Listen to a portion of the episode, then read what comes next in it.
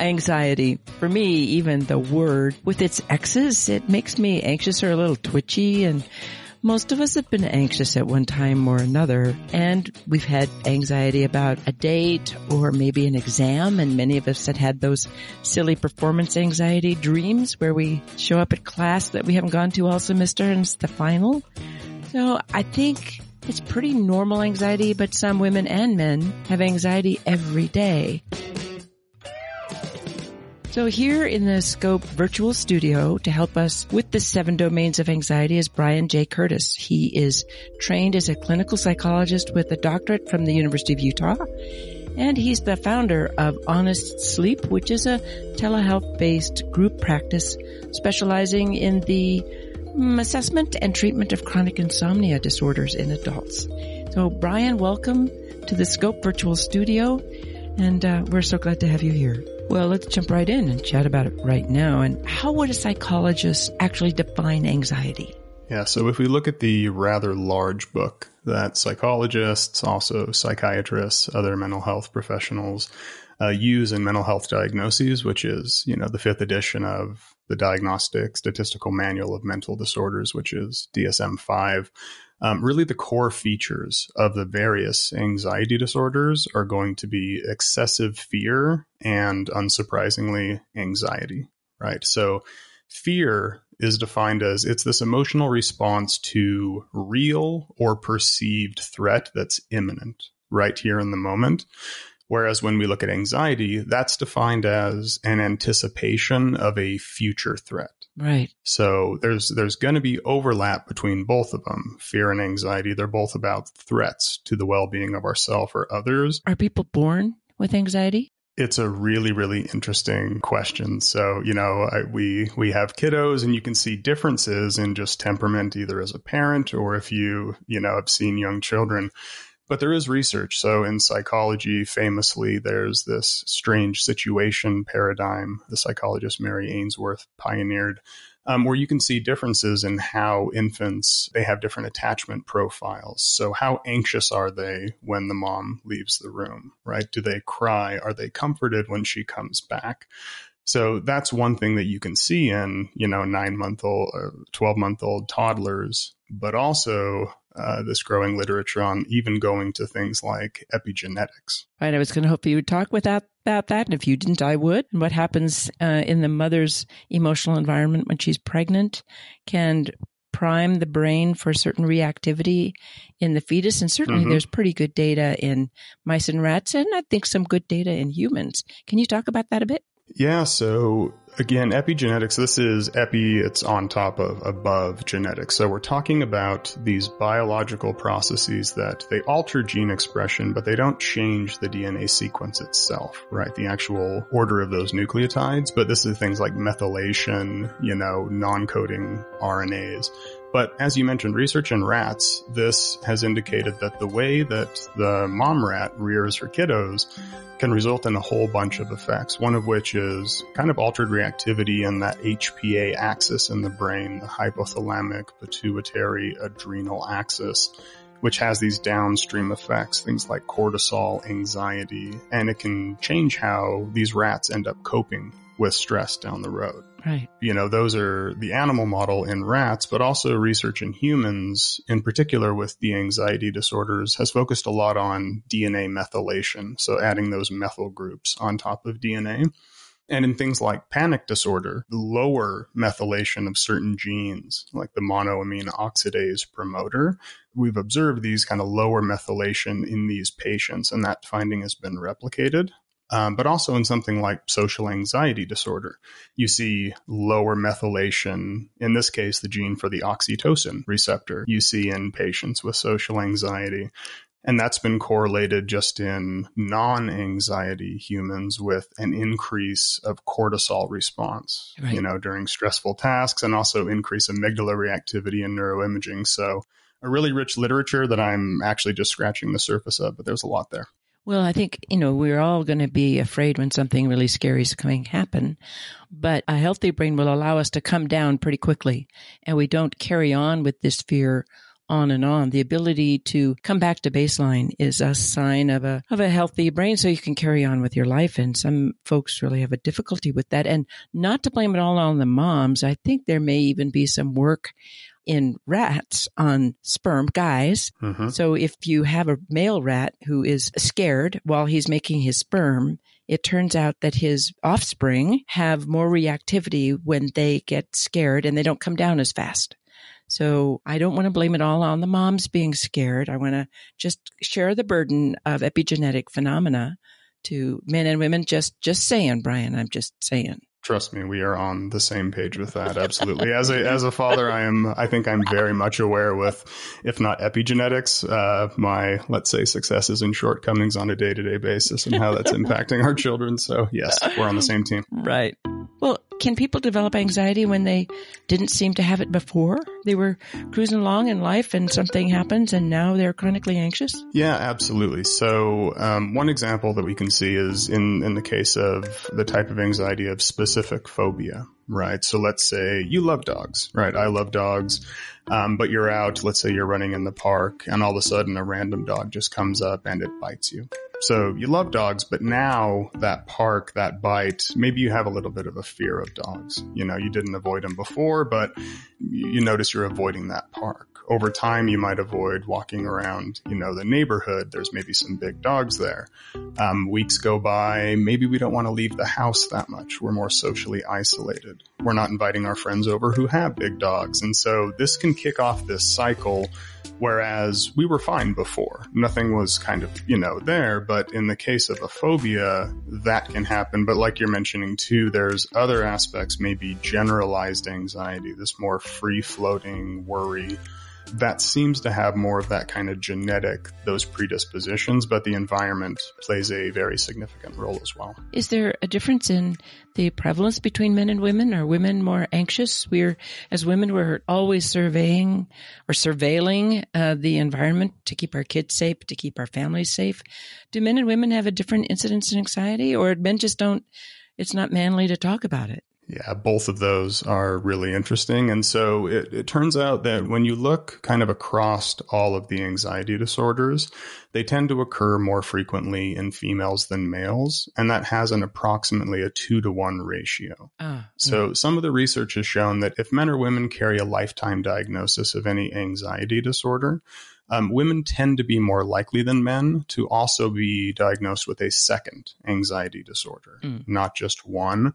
Also, comorbidity with things like bulimia, major depressive disorder. These are also known to affect women more than men um, on average. Right. If you flip that, men with a lifetime diagnosis of anxiety disorder, they've been shown to be significantly more likely to be diagnosed with things like ADHD, substance use disorders. And so, like you mentioned, there there could be are women more likely than men to seek help for anxiety? Is this a cultural thing that it's okay to talk about? Do we feel shame? Some research shows that there may be a more tendency for women to experience negative emotions like worry, guilt, depressed mood, and that can then bleed into some of these other disorders as well. But as you know, this is incredibly very complex. There's yeah. genetics, there's yeah. environment, there's society. Yeah, there's a lot there. Aren't we wonderful? We're just wonderful, complicated people. Well, I know we talked about primary emotions, and I think of those emotions where they have a physiologic response, and often the physiologic response is on us before we can even label the word that we're feeling. Can you talk about the physiologic responses? When people are anxious, maybe we can talk about just anxiety, and then you can help me think about a panic attack. Just what are the physical signs of it? Um, when we think about the physiology, these kind of symptoms, um, we just mentioned generalized anxiety, and this is that kind of excessive anxiety, worry. It tends to be chronic, um, difficult to control the worry, but there's these kind of classic physiological symptoms that we ask about and that we can assess what's going on there. So one of those is restlessness. So kind of feeling keyed up, feeling on edge, easily fatigued if you find that during the day you're kind of so stressed out, you notice you're carrying this fatigue. Muscle tension is a big one. It's kind of that chronic clenching, oftentimes tension headaches. We see that. difficulty concentrating, irritability, um, sleep disturbance is also a, a, pretty common symptom to see there with anxiety disorders as well. Well, look, can you talk about an anxiety attack? Yeah, so anxiety attacks or panic attacks, these, as opposed to that more kind of chronic, you see this for six months, it's tension, it's fatigue. Panic attacks or anxiety attacks are very abrupt. They're very sudden, this kind of intense fear, intense discomfort. And we're not talking about months. With panic attacks, we're talking about it reaches its peak within minutes. And so some of the physiology here increased heart rate, sweating, it can be trembling, shaking, um, shortness of breath, feeling like you're choking, um, nausea, stomach upset, feeling dizziness, numbness. Um, for some people, it's fear of losing control. They think they're going crazy. And these sensations can be so intense that often people report that they feel like they're dying. They think this is very much a heart attack. Yeah. If you've ever had one or experienced one, it can be extremely unpleasant and very scary. Right, right, right. Well, you spend a lot of time and you have a great clinical interest in sleep. How does it manifest in their sleep? Do they wake up with panic attacks or they just can't get to sleep or all of the above? Yeah, kind of all the above. So, nocturnal panic attacks, you see that in people with panic disorder that they wake up and it's almost out of the blue. But in, in certain anxiety disorders, um, near and dear to my heart, generalized anxiety anxiety, which, you know, since childhood, this is something I've dealt with. And uh, sleep disruption is, is one of those things we look for. So difficulty falling asleep, difficulty staying asleep once you do fall asleep, and restlessness or unsatisfying sleep. Those are one of the symptoms. And research indicates that around 60 to 70% of people with a diagnosis of generalized anxiety disorder also report difficulty sleeping. You can also flip that to the other side and look at individuals with insomnia and what you see there and things like pre-sleep worry, anxiety in that pre-sleep period, both in the mind and in the body. Uh, that's very, very common and it has really straightforward treatment implications for what to do about that that are pretty powerful and they can be life changing. But how do family and friends help someone with anxiety? I had an anxious kid and it was tiresome to try to talk him down, knowing that I couldn't explain away the thing that he was anxious about didn't always make sense. And sometimes I would lose my patience. So how do families help and not get in the way of someone who's struggling? Yeah, it's it's a great question. I'd say I think you're are you the only parent that's no, I mean for me too with, with our kiddos. I mean, you know, having myself and and Megan with our kids, we both are, you know, we have this kind of anxious driven tendency and so this is something that I've been dealing with too over the past 7 years and so things that you can do is just notice that this is common, right? The prevalence here, this, this is not a rare thing. And anxiety is very adaptive. There's kind of that sweet spot of, you know, we don't want too little. If I didn't have a little bit of anxiety, a bit of butterflies, I wouldn't have prepared that much for this podcast, right? I Thank might you. not have. Thank you. You're welcome, Thank you, right? Brian. But um, so, but it's that sweet spot. If if I was too anxious, right, that's when we can start dipping into we're spinning our wheels, we're not doing what we need to. And so with kiddos, knowing that this is normal and so being able to validate that right and if if you notice that maybe they're struggling they're really tense their sleep is suffering um, just asking, right? How are you doing? Right? Really open ended questions. What are you experiencing? We, we know this and we see this clinically. There's something so powerful about a person being able to put a name to what they're experiencing. This feeling is this, right? Um, there's nothing wrong with me, but this is this thing called anxiety. And so ask, and if you ask, listen. That really supportive, non judgmental approach of hearing them out. And if they're asking for help, you can offer, but sometimes kiddos and adults as well, we just want to be heard and validated that's one thing we can do. And if this gets to the level where maybe treatment or something clinically or more help is needed, normalizing it, no need for stigma. Um, we have some great tools out there, and this is just part of our human condition. Oh, that's helpful. It's my impression as a boomer, people, young people, people in their 20s and 30s, are experiencing it much more or they're willing that their parents taught them the word. So now they say it. But do you think social media makes anxiety worse, particularly for women? You can say kids these days, currently. You can say whip, whippersnappers. And so, so definitely even my own personal experience with this, and you can just check in, you know, dear listener, if, if you're on social media, I mean, how was your anxiety before that came about? And then after, how do you feel when you're on it? There's been plenty of research. Um, a review article last year looked at, you know, the influence of social media on things like anxiety, but also depression, psychological distress.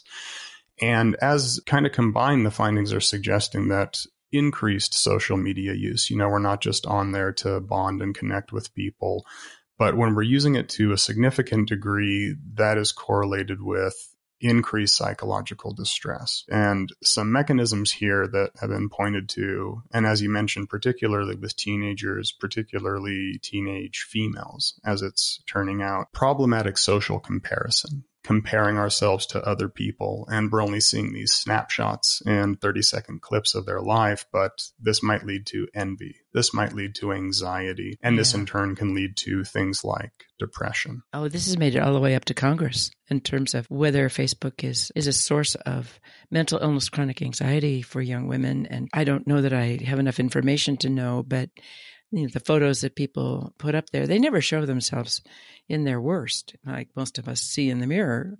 They show themselves to be something different. So I could see how being anxious or envious or struggling, but they keep looking. It's addictive. People yes. keep looking. Well, where can people get help? In-person therapy is very expensive and time consuming with travel and parking and it's hard to get help for this. So talk to me a little bit about online therapy for anxiety. First, it's really important. It's very important to know what the evidence suggests are effective interventions for anxiety disorders because this will then directly inform your search for where to go about getting help. Just to preface with a large number of controlled trials, it indicates cognitive behavioral therapy, or CBT, is the first line treatment option for a number of anxiety disorders. Um, if there's avoidance, things like avoiding feared situations or phobia, bringing in exposure, actually facing that fear in a systematic ways, these are the most evidence-based interventions that we currently have with that background, as you mentioned, in-person therapy, yes, it can be expensive, but also you're getting in the car. If you're a parent, you're getting the sitter or, you know, you're, you're doing all this, you're driving, you're parking. And so this online therapy or telehealth, doing psychotherapy remotely using HIPAA compliant audio or video, this can be a really great option uh, for a number of reasons. First is that the research done on outcomes between telehealth and face to face, they tend to find similar outcomes. They're equally effective on average, and often patients report increased satisfaction with telehealth because it is more convenient. And also access to providers, especially if you're in a rural area or maybe you have difficulties that it's hard to find a specialist or it's hard to find somebody with that training telehealth can really increase access to providers that might be outside of your geographical location. Yeah, yeah, yeah. Well, I have a sib who, you know, he's just really busy and he's online all the time for doing some some of his really important work for the pandemic and he wanted to get some therapy and he actually found somebody online and it's been really helpful for him and I think if there's one great thing that the pandemic offered for us, it's telehealth it's the ability to get some help without having to drive a long way and find a place to park and not have to dress up for it or all that kind of stuff. I think it's been helpful. So let's talk a little bit about structured breathing and self-calming. There are new data from mice looking at why structured breathing actually works to turn down noradrenergic drive from the brain. So it's not just woo woo. It's like real stuff. So can you talk about that? Not woo woo, real stuff? Yeah, the non woo woo real stuff. And so, yeah, this is really understanding your physiology and being able to use these actionable skills to do something about anxiety or stress when they're in the moment. And so the listener can play along and Kirtly, you and I can do it now. But if you just use your index finger and, you know, if you go to the side of your neck, you can feel your heart rate there And just notice it right now if you can feel that kind of pumping just at rest. As we're breathing normal, see if you notice any difference just breathing normal as you inhale and exhale.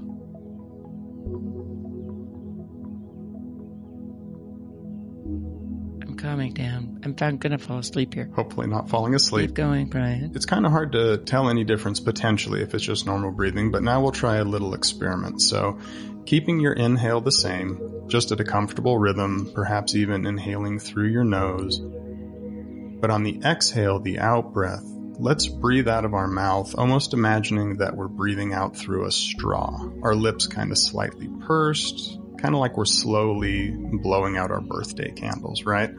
Slowly emptying out our lungs on that out breath. And then once the lungs are empty, just breathing in once again, normally through the nose at that comfortable rhythm. And then we'll just repeat that together a few times, again with our finger on our neck. And let's just pay attention to if we notice any difference. So inhale through the nose, and then out through the mouth slowly.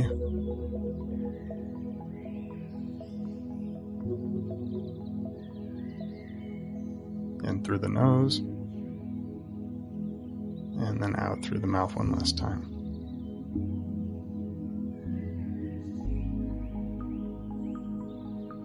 Okay, what did you notice there, Kirtly? Well, my pulse goes down. My pulse goes down. And I can't really think about anything else except doing that. So whatever mouse sent going round and round in my head goes away because I have to pay attention to my breathing, but definitely my pulse goes down. That's beautiful then. So the pulse goes down and you can just be curious about this. Often we see that on the in breath, that's wired up to that fight or flight sympathetic part of our nervous system. So our heart rate can kind of increase, but on that prolonged out breath, using a slower exhale can kick in that parasympathetic response. We can see the heart rate doof, doof, kind of slowing down. And as we repeat that, so we are using our physiology to slow the heart rate. But as you mentioned too, when we think about anxiety, we think about worry. By definition, we're in the future. We're planning. We're actually not mindful. We're not in the present moment. And so as we focus on the breath, we do these structured breathing. We're in the moment, right? We are not thinking about tomorrow, the podcast with Kirtly, right? The exam we have coming up, the presentation at work. It's just about our breath. And so in the moment, this can be a very useful strategy. And also we use this in insomnia in that pre-sleep period, kicking in this parasympathetic response. It can be a really powerful tool. I use this quite a lot as well as somebody who also has struggled with, you know, insomnia for, for quite a long time too. It's, it's a really useful tool. Well, I think there's structured breathing where you just breathe in and breathe out, but it's breathing out through the straw. It's breathing out with a little bit of pressure that seems to particularly kick in parasympathetic drive. It's not just breathing out through your nose or mouth. It's breathing out through the straw that, for me, lowers my blood pressure the most. Well, we know that there are medications that doctors can prescribe, which can be very useful, but we also know that people medicate themselves often. Can you talk a little bit about that? Yeah, absolutely. So as you mentioned, I mean, there's, there's medications that your provider can prescribe due to the positive, you know, benefit or risk balance. SSRIs, the selective serotonin reuptake inhibitors, also SNRIs targeting serotonin and norepinephrine. These are the first line medications for anxiety disorders. Benzodiazepines are also prescribed, things like diazepam, lorazepam, but they're not as recommended because of adverse effects like dizziness, fatigue, um, impaired driving skills, these kind of things. And then there's self-medication. It is interesting though that current evidence suggests that about 50 to 90% of patients with anxiety disorders are currently being treated with benzodiazepines. So quite a lot of people chronically there. But as you were saying, Kirtly, we can also self-medicate. So we're feeling anxious. We don't have a prescription or maybe, you know, our prescriber won't write us a prescription and so we turn to something like alcohol, right? Substances. And in the moment, they definitely can decrease our anxiety. These are anxiolytics. These are sedatives. But the long term consequences, both of medication use and substance use, when we think about alcohol, there's the obvious adverse potential for something like addiction, tolerance, and everything that goes with that, danger to yourself and other if you're driving. But a really key thing to understand about the things we do to manage anxiety is asking ourselves, are we avoiding anything? If we're avoiding the anxiety, what is the function of that? And over time, if we keep reaching for the medication, if we keep reaching for the alcohol, that ultimately what the research suggests is that's preventing new learning from happening. So we don't allow ourselves the opportunity to find out can we tolerate the anxiety in the moment? Are all dogs going to bite? Is this podcast with Kirtly really this stressful? Right? Or can we actually do something about it? But this this constant avoidance, it doesn't have to be meds, it doesn't have to be alcohol. It can be very subtle, um, but that tends to be one of the functions of medications, of self medicating uh, when we think about anxiety disorders. Yeah. Well, in the environmental domain, are there environments that make anxiety worse? I will say I live with someone who probably looks at the air pollution indexes several times a day and does not go out, gets a little anxious when it's bad. Are there other kinds of environments which are worse for anxiety? Noisy, polluted? There you go. I would think so. I would think so. I think you would be right. So, so definitely. And so, yes, air pollution, but like you're mentioning, the knock on effects there, not going outside. We're more isolating ourselves. Increased noise, social chaos, all these things can impact our anxiety. Interestingly, increased heat social crowding. All of these can bump up anxiety. But what's really, really interesting, and it's a common finding, it's not necessarily the heat or the noise, you know, or whatever it is. It can more be our perception of can we control the environment? So we can deal with heat if we feel like we have the ability to maybe turn down the temperature, to control the noise. And so can we do something about air pollution? Well, maybe not. We have minimal control, but what can we do? And so the implications there, really being aware of what we can and can't control in our environment can really have a dramatic impact on how we experience what comes up next. So if we can control it, awesome, do that thing, change that. If we can't, maybe something more like acceptance might be in order. Yeah, I think I've had one panic attack in my life, and it was being in an airplane stuck sort of on a runway, not being able to get pull back. And it was getting hotter and hotter in the airplane. And I couldn't, because the power was off, I couldn't adjust airflow. And I started to get very anxious. I mean, my heart was pounding, I was getting sweaty, I couldn't control it. And I think I've had repercussions, some little echoes of that. And this only happened once in my life, but now when I'm in a hot airplane and I can't control the airflow, I can feel my, oh my gosh, I've had this before. I'm going to practice my breathing. I'm just fine here. Nothing's happening. We haven't even pulled back, but it was really quite startling the first time it happened. Mm. Well, how about our environments that make it better?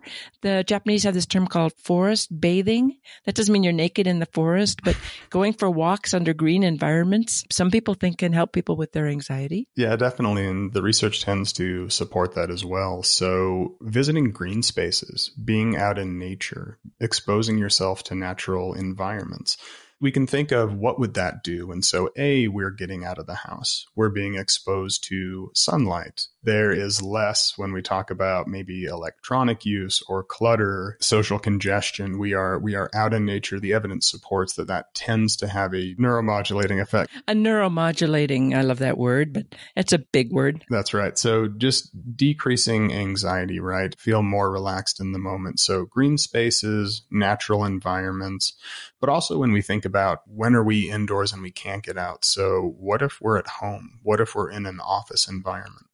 So some research indicates that just decreasing clutter, making things feel organized. Again, that sense of control, not being over controlling, but there's something we can do about it, right? So decluttering can be one thing to decrease anxiety.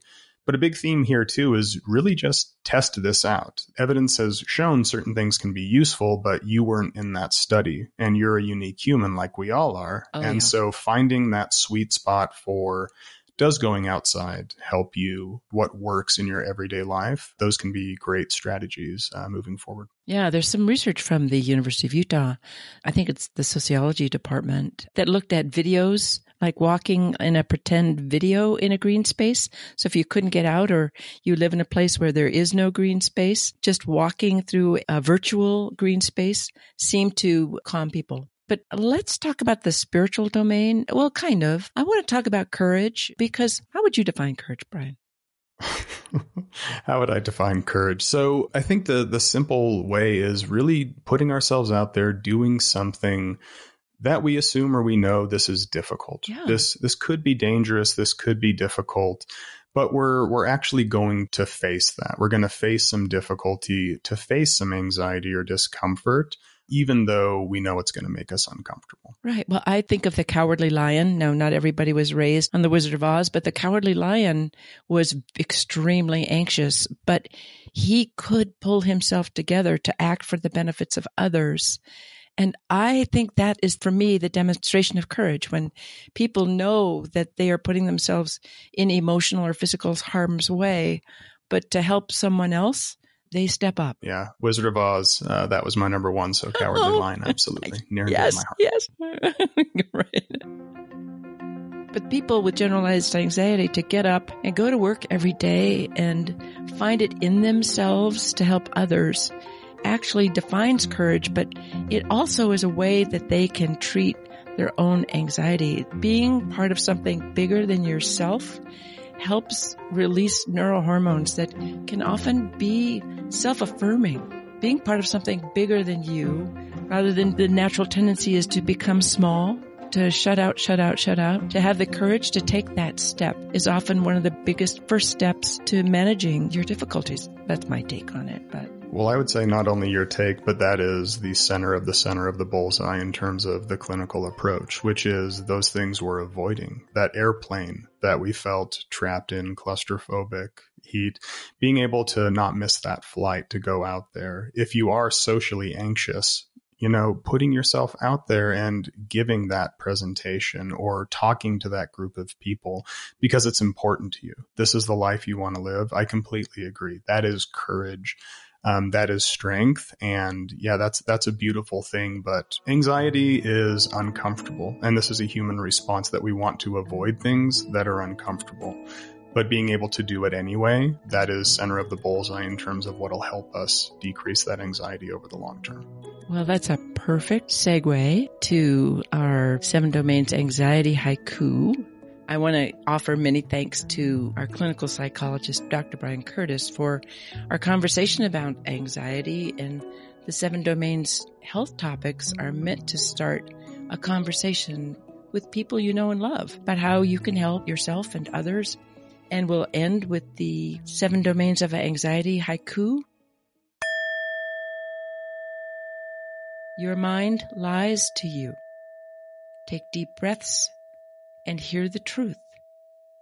You are brave and strong.